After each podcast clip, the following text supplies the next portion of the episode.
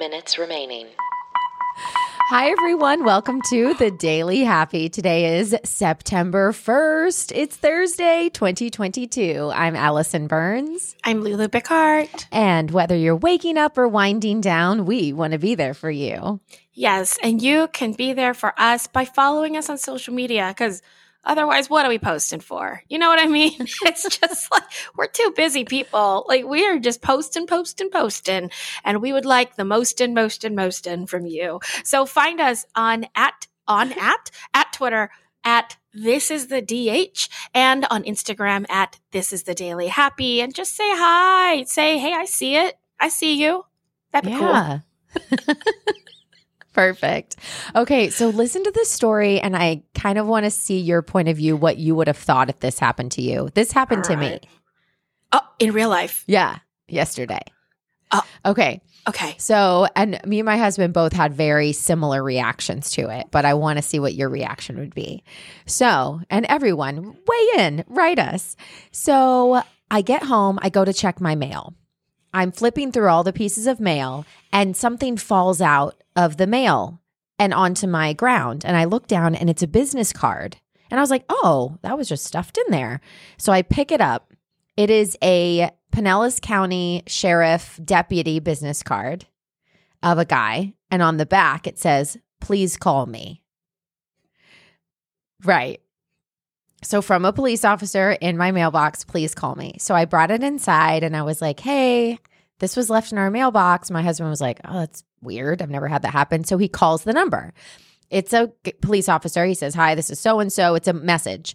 And I only work between 6 a.m. and 2 p.m. So please give me a call back during those hours or leave a message with your address, your name, and uh, I don't know if there was anything else. If I left you a business card. Okay. So Chris leaves a message. He says, This is where you left the business card. Like, you know, what? Call me back. So the whole night, we're freaking out. I'm like, we're going to jail. Something has happened. We both went through everything that we possibly could have done wrong. So he was like, could it be a, a, toll violation? And I was like, is it tax evasion? And I was like, did I, you know, sign something I wasn't supposed to sign? Were we witness to a crime? Like just on and on. We were going on. It was so bad that I ended up doing our background checks. I knew you would do that. because I was like, I need to be prepared. And nothing was wrong. We only had a couple of like traffic citations, and then like all of my marriages were on there, and then my bankruptcy. But other than that, like it was nothing like illegal. So we both were just like all night freaking out. Now, before I tell you what happened today, what would your reaction have been? I- would you have been nervous or would you have been oh, like, Well, first of all, I would not have left my address on the machine and I would have called within the hours in case it was a scammer. So that would have been the right. first thing that I did differently. Yeah, yeah, yeah. Okay, okay, um, okay. To me, right now, I my scam. I would. I my gut says this is not a real sheriff. So I would not have been that worried because I would have oh. gone to oh. scam first. But the the business card was yeah, so yeah, real. I know. We know how to print things. Like we know you can just print things. Oh. I just don't think that that's yeah. how sheriffs try to contact people. I don't know that they would have, in my head, yeah. they would have slipped the business card under the door as opposed to sticking it in the mail. Right. Because it's actually a felony, yeah. I believe, to put stuff into people's mailboxes. Oh, well, see, I Googled it like, you know, I should and be like, you know, police officer left business card that said call me. It's actually happened quite okay. a lot. And there was a lot of different people weighing in. Some people were like, well, this either means there was a crime in your area and he's checking in on other houses, or you were witness to a crime, or you are part of a crime and they don't have any evidence yet. So they're trying to get you to talk. So I was like, oh my gosh, what is happening? So there was a lot of different, a lot of people were saying, don't say anything, like, don't call, like, and uh, other people said too, if they really wanted you, they would wait at your house. That's where, so like, that's don't where even I call. Thought. Like if they were really trying to get in contact with you, it's just I just don't hear them often leave a business card in the mailbox. But but tell yeah, tell exactly. we all want to know what happened.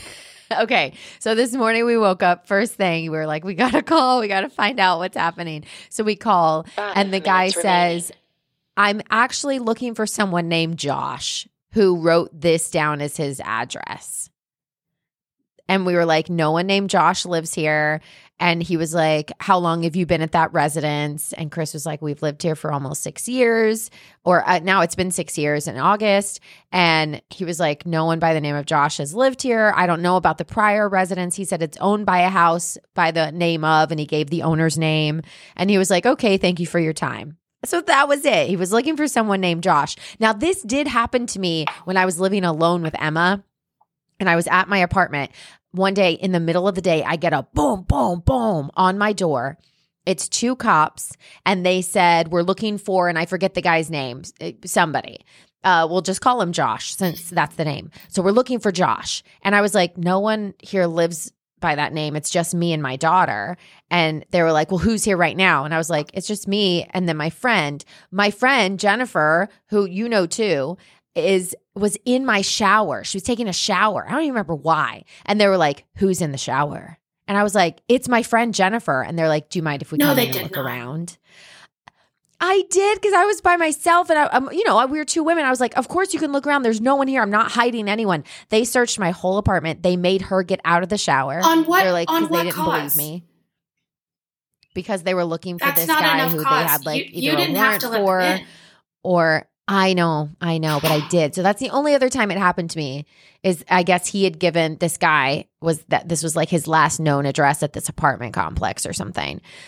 So whew, it was a little stressful for a while, but you know, wherever Josh is, hang in there, buddy.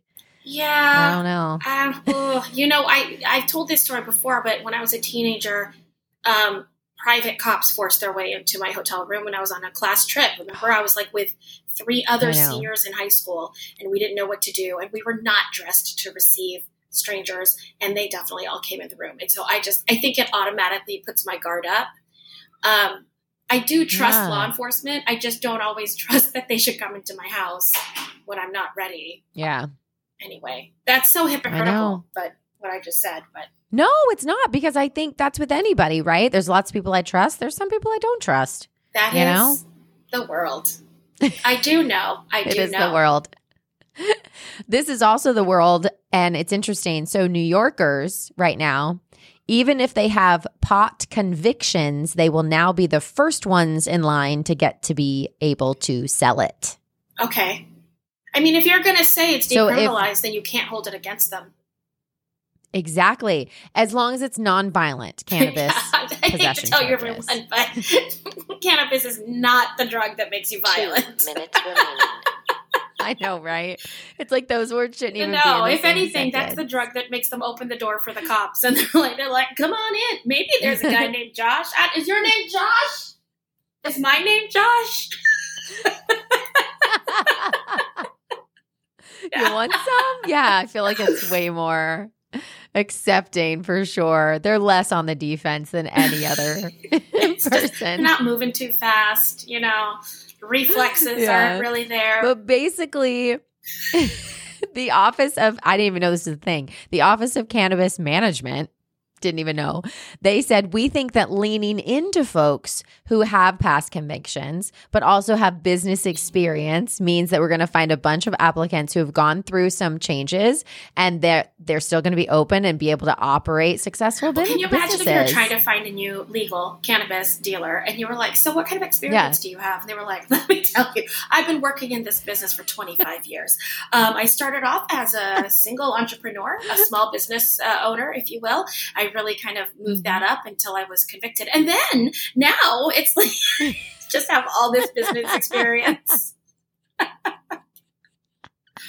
I took out a Oh small business gosh, loan from my best friend Chucky. you know, it's just like That's really funny. That that would actually be a very funny sketch. I 30 like that. seconds remaining. Yeah. Okay, so we only Yeah, have 30 yeah. seconds left. Let's go ahead and end with happies. My happy is that I didn't get arrested, which I feel like that's probably the second or third time I've said that in my life, which is funny.